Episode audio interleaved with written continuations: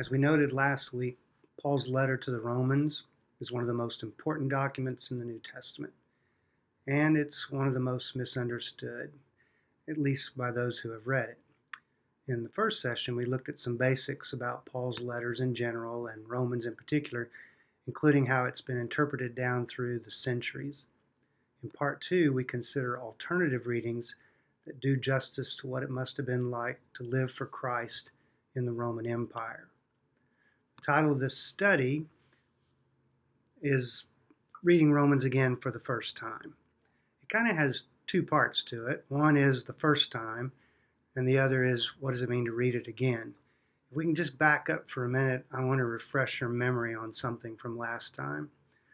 The notion of reading it for the first time, really, we looked at three key moments in church history when the teachings of Paul in the book of Romans got taken down a certain road. Uh, the one that we mentioned first was St. Augustine on original sin back in the 5th century. The Reformers, the Protestant Reformation in the 16th century on faith and salvation. And then lastly, more recent development, the conservative reading of Romans 1 on homosexuality. And so we looked at all three of those things. But the question that I asked near the end of last week was but what if these readings missed something crucial to understanding Romans? And that crucial thing is context. Now, to be clear, every commentary on Romans begins with context. In fact, every commentary begins pretty much the same way. Before they get to chapter 1, verse 1, they'll have all kinds of sections like date, when it was written, and authorship and composition. And then commentaries on Romans would have at least these two sections something about location, capital of the Roman Empire, and something about the makeup of the congregation, in this case, a mix of Jew and Gentile. So every commentary begins with that, and then, to be honest, for the most part, they mostly ignore it. The rest of the time, these scholars who've paid attention to these things in the intro ignore them because Romans has come down to us through the years focused more on doctrines like the three we mentioned with Augustine, the Reformers, and homosexuality debate. And they've ignored the context. So along comes what they call an anti commentary. This is a book by Keesmaat and Walsh called Romans Disarmed. And their stress is challenging empire, particularly the Roman Empire. So early on in the book, they recall an ad from Coca Cola. Well, at least it's a play on Coca Cola. There's the familiar red banner, the, the white fancy script, and underneath that, the real thing, and then the white swoosh kind of going through the whole thing. Except instead, it's Jesus Christ, the real thing. Anybody looking at it says, oh, they're playing off the Coke ad, but Coke's not mentioned. They bring this up to make a point about Romans. And that is, if Jesus is Lord, which Paul clearly says he is, well, then what of Caesar?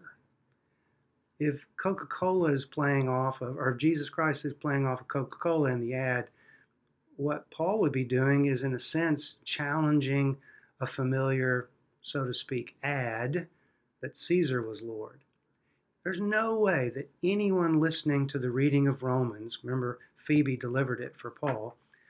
As she read this, there's nobody that could have missed the kind of sedition and challenge to the empire when Paul talks about Jesus as Lord. So, what if it turns out that Romans isn't about doctrines, theology, and the abstract, but what if it's really about Rome? I mean, it's there in the title. These authors in Romans Disarmed they call it streaming video in the first century. Here's what they mean. We know what streaming video is now and how we're inundated with images by the hundreds, if not thousands, every day. They give some examples of what that would have been like in the first century, and believe it or not, it was there. Everywhere you looked in Rome, there would be monuments to Caesar, which at the time was Nero, but various Caesars, and to the gods. Rome had many gods there would be statues both in public and in homes. Almost every kitchen would have had a statue of different gods. And offerings would be made to different gods depending on the time of year for harvest and for good weather. Uh, coins. Coins had the imperial image uh, of imagery of the, the Caesars and like you can find coins with Nero's name on it. I'll come back to one of those later. And of course, even wine and meat were related to idols and to different gods. In a sense, what Rome proclaimed through all of this quote unquote streaming video in the first century was that the gods are on the side of those with power. God has appointed Nero to be the emperor and, and to be the Lord. And those who have power, those are favored people. And then along comes Phoebe delivering Paul's letter. In the very first verse of Romans, Paul borders on, really, you could call it sedition within the Roman Empire. Here's how the first verse reads Paul, a servant of Jesus Christ, called to be an apostle, set apart for the gospel of God, which he promised beforehand through his prophets and the Holy Scriptures, the gospel concerning his Son. Now, be honest, to a lot of us, that sounds like, eh, first verse of a letter from Paul, and it's kind of boring. Can we just keep on going? But actually, there are so many things happening in just this first verse and the first few verses that really set up Paul's challenge to the empire. For instance, he says, Paul, a servant of Jesus Christ. Well, there are two words for servants in the Greek. One of them is actually the word that we call deacon. That's a Greek word that we didn't even translate. Diakonos, it's a servant. But the other one is doulos, and that's a slave. And that's the one that's used here, even if English translations don't always capture it. Paul, a slave of Jesus Christ. He begins by identifying with the lowest in that society, and it's a beginning of his indictment against the empire, which was built on slavery, as we'll see in a few minutes. In that same verse, he says, called to be an apostle, set apart for the gospel of God, and later, the gospel concerning his son. The word gospel we get from the King James, but it really means good news. Although in this case, the background is it was the kind of good news that armies announced when they had won a battle or the war. So you could, in this sense, translate it the proclamation of the triumph of God. So instead of the victories of military victories of Caesar, Nero, or whoever, this would be the victory of God. He goes on to say that this Jesus was descended from David and declared to be Son of God by resurrection. As it turns out, Emperor Nero descended from Augustus, who was proclaimed by decree to be the son of a god. In other words, Augustus was this God figure, Nero is the son of a God, but Jesus descends not from that kind of line, but from the line of David, and he is vindicated by resurrection. He continues in the last part of that verse Jesus Christ our Lord. Of course, the, the, the Caesars, Nero included, were always proclaimed as Lord. That was part of the propaganda, not Jesus. And then the last thing he says is he has an eagerness to proclaim the gospel to you also who are in Rome.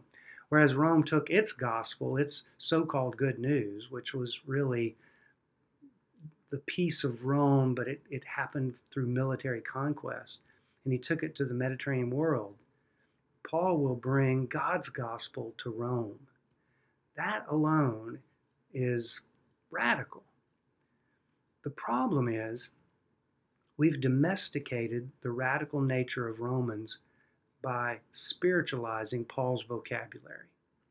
We're going to look at a couple of verses later in chapter 1, but listen to the words that we're going to encounter there. My hunch is you've heard these before in a Sunday school lesson or in a sermon. They permeate church life. Here they are four terms gospel, salvation, righteousness, and faith. I mean, what are those if not church words? But here's the problem they weren't heard that way by the Roman ears at the time. So here's the passage that we're looking at. It's in Romans chapter 1, verses 16 through 17. Very famous passage.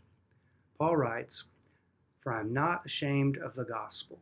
It is the power of God for salvation to everyone who has faith, to the Jew first, and also to the Greek.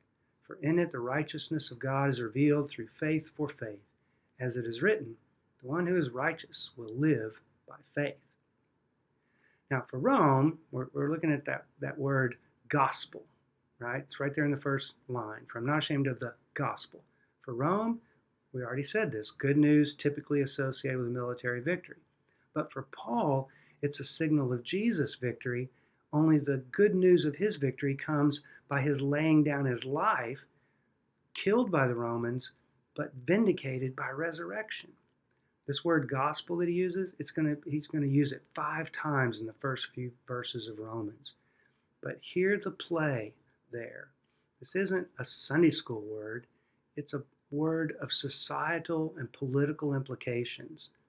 That instead of military victory, it has happened through the sacrifice of Jesus. The next word is salvation. It is the power of God for salvation. I mentioned the reformers, but really, even before that, in the early centuries, there were lots of church fathers who were fighting battles of heresy. Lots of people trying to figure out what were Christians supposed to believe and not believe. And again, in the Reformation, they weren't battling heresy per se, but they were trying to reform the Catholic Church, and then some broke off. But salvation in both instances was thought of as this personal, more so than communal act, and it was about a reward in the afterlife. How is it that a person comes to be saved? Most of us have heard that language. But for Paul, salvation is communal, it's the whole community, we would say the church. But in his case, the backdrop is Israel is saved as a community from occupying armies think about how is Israel saved from Egyptian bondage? God brings them out, saves them from that. How is Israel saved thousand years later when the Assyrians or the Babylonians attack? Again, it's God's saving them from occupying armies. If that was true in the Old Testament, Paul uses that to then kind of uh, serve as a backdrop for what he's saying about Rome. Rome is yet another empire like the Egyptians and the Assyrians and the Babylonians that are thwarting the ways of the people of God. The third word is righteousness. I suspect if we handed out a piece of paper and asked everybody to write down their definition, most people think of that as some kind of right living or the holiness of God or the holiness of followers, living the right way. But for Paul, the word, it really is in Greek justice. He's talking about justice. And what he means by that is the right thing done in society. In fact, last week when we looked at Romans 1 and the passage that supposedly talks about homosexuality, the word that he keeps using there is wickedness, but in Greek it's injustice. Paul's not concerned here with some spiritual thing per se, but to be clear, the spiritual has societal implications. He's, t- he's talking about justice. And of course, if there was anything unjust, it was the ways of the Roman Empire and the emperors. And then you have that one little word at the end one who is righteous will live by. You ask most people, and they would say, well, that's a personal response of trusting in God. But as we noted last week, for Paul, likely it's the faithfulness of God. He, he quotes, and he's quoting there from Habakkuk. And that verse, the one who is righteous will live by faith, could actually be read to say, will live by God's faithfulness. By the way, the context in that quote in Habakkuk is a critique of yet another empire, the Chaldeans, which again would serve as a backdrop for Paul's critique of the Roman Empire. So, if I can just kind of put this in context, Paul in the book of Romans, and let's face it, it's a very hard book to understand, but this much becomes very clear. 51 times in Romans, Paul will quote from the Old Testament. He doesn't do so to prove that Jesus is Messiah or for some other spiritual purpose. Overwhelmingly, the passages he quotes from are references to exile. Those are times when Israel in the Old Testament was taken captive by another invading army. And when he references different psalms throughout Romans, they are almost always laments. And laments aren't personal sadness, they're overwhelmingly Israel's corporate sadness being taken captive by another army. Last week we mentioned how Paul lists 21 vices in Romans 1. 15 of those, and there's no way to see this in the English, but 15 of those in Greek have economic implications. One other thing on the critique of the Roman Empire. You can look this up on Google and you'll find the image. Just put coins with Nero's image on it. In one of them, on the flip side, on the tail side, is the image of a Roman soldier. His boot is on the head of someone who has been conquered. It's a symbol of victory over enemies, or as they would have said, the gospel. But near the end of Romans, Paul writes this The God of peace will shortly crush Satan under your feet. The God of peace will shortly crush Satan under your feet. Now, most of us reading that would say, oh, the devil. But no, he says Satan. This is a term from the Old Testament, and it doesn't refer to the devil at all. It refers to and literally means the adversary. The adversary. Clearly, anyone hearing Phoebe read Paul's letter, hearing that, would know who the adversary is. It's Nero himself and the empire. So, we mentioned how commentaries on Romans begin with the context and then tend to ignore it, but Paul doesn't. But what if having examined Paul's critique of empire, what about his treatment of the makeup of the congregation, this notion of Jew and Gentile? Well, turns out that's related to empire as well. So, just a kind of brief overview empire is always about power and privilege for the few at the expense of the many. So, for instance, in Roman society, there was a recognized stratification. You would have the emperor at the top and the elites, then you would have workers and, of course, slaves. Unfortunately, that stratification also applied to some of the Christ followers, in particular, Jew and Gentile tensions. Listen to just a few passages. I'll read some selected verses. This is from chapters 12 and 14 and 15. I say to everyone among you, notice, not to the Jew or the Gentile, to everyone, not to think of yourself more highly than you ought. Or how about this one? Chapter 12 again. Outdo one another in showing honor. In the Roman Empire, you only showed honor to the elites. But Paul wants them to show honor to everyone, even the slaves within the body. Chapter 14. Why do you pass judgment on your brother or sister? Chapter 15. Welcome one another, therefore, just as Christ has welcomed you for the glory of God. In some ways, you could say there is Romans in one verse. It's kind of a bold statement, but you get the idea.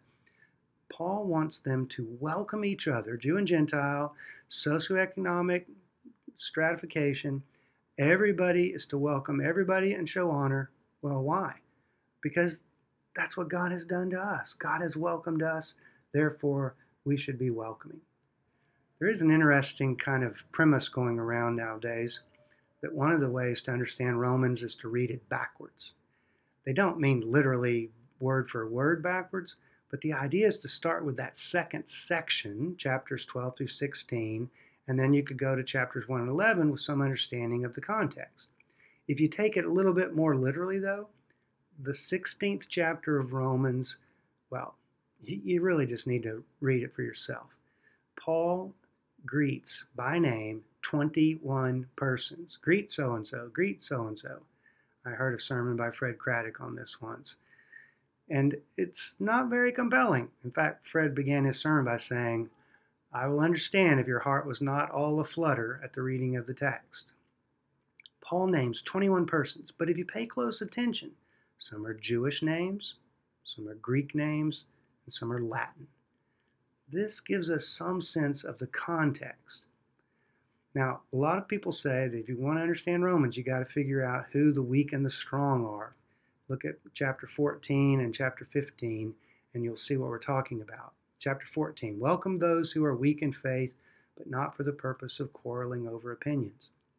There are so many theories on who they were.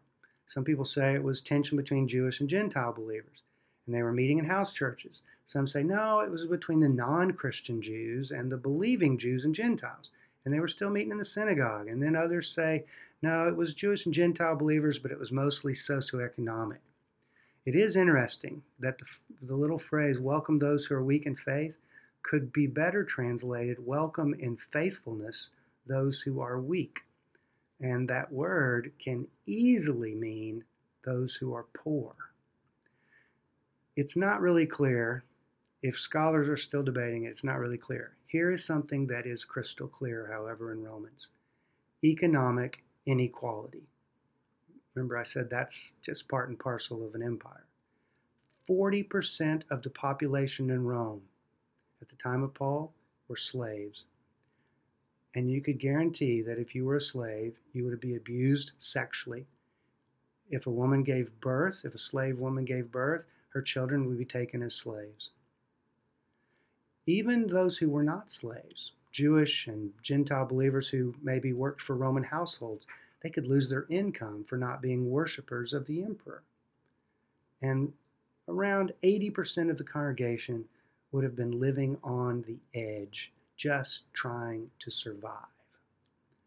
There is one other context that we might want to think about, and that is now. What does empire look like now? Scholars call this post colonial criticism, looking at how colonial powers Think Rome, think the British Empire, think United States. And how do empires work? Well, three strategies military control, check. Socioeconomic strategies benefiting the few, check. But that's not enough. You also need myths or meta narratives of benevolence and prosperity. So let me expand just for a moment. I've been thinking about what would empire look like in a democracy? Not with a Caesar, but with checks and balances and voting. Well, the military is a defender of freedoms, no question, but has often been misused by leaders for political gain. Economies are often pro business. Nothing wrong with that, but sometimes that's oppressive of the poor. I read just this week that there is no county in the United States where a person on minimum wage can rent a two bedroom apartment in that location. That's shocking. But if military and economy is not enough, it's the stories we tell ourselves or that are told to us. How about this one? You can be anything you want in this great country. Well, maybe, depending on where you were born, your family of origin. But think about it. You could have been born a sex slave in the Roman Empire or even now. Could have been born in Syria or Honduras. In the book, Reading Romans in North America, is, uh, or in the book Romans Disarmed, they, they imagine what it's like to read Paul's letter here in the context of North America. They're Canadian, and so they, they look at Canada with um, the indigenous peoples there, and then they look at the United States. And they have what's called Jewish Targums, where they take Paul's letter and they kind of paraphrase it to think about what it means for us now. And it's quite powerful. I encourage you to look at it. Um, one of the passages they have this verse from Romans. You see, my friends, if love is genuine, we must hate what is evil and hold fast to what is good. That's a passage that's in Romans. It's interesting, though, they paraphrase it. If we're going to love women, we must hate misogyny. If we're going to love our Muslim neighbors, we must hate Islamophobia. If we're going to love our LGBTQ siblings, we must hate homophobia and transphobia. You see, my friends, if love is genuine, we must hate what is evil and hold fast to what is good. Well, thanks for joining us in this study of Romans. I have to say, it is one of the hardest books to understand, but maybe looking at chapter 16 and working backwards will help.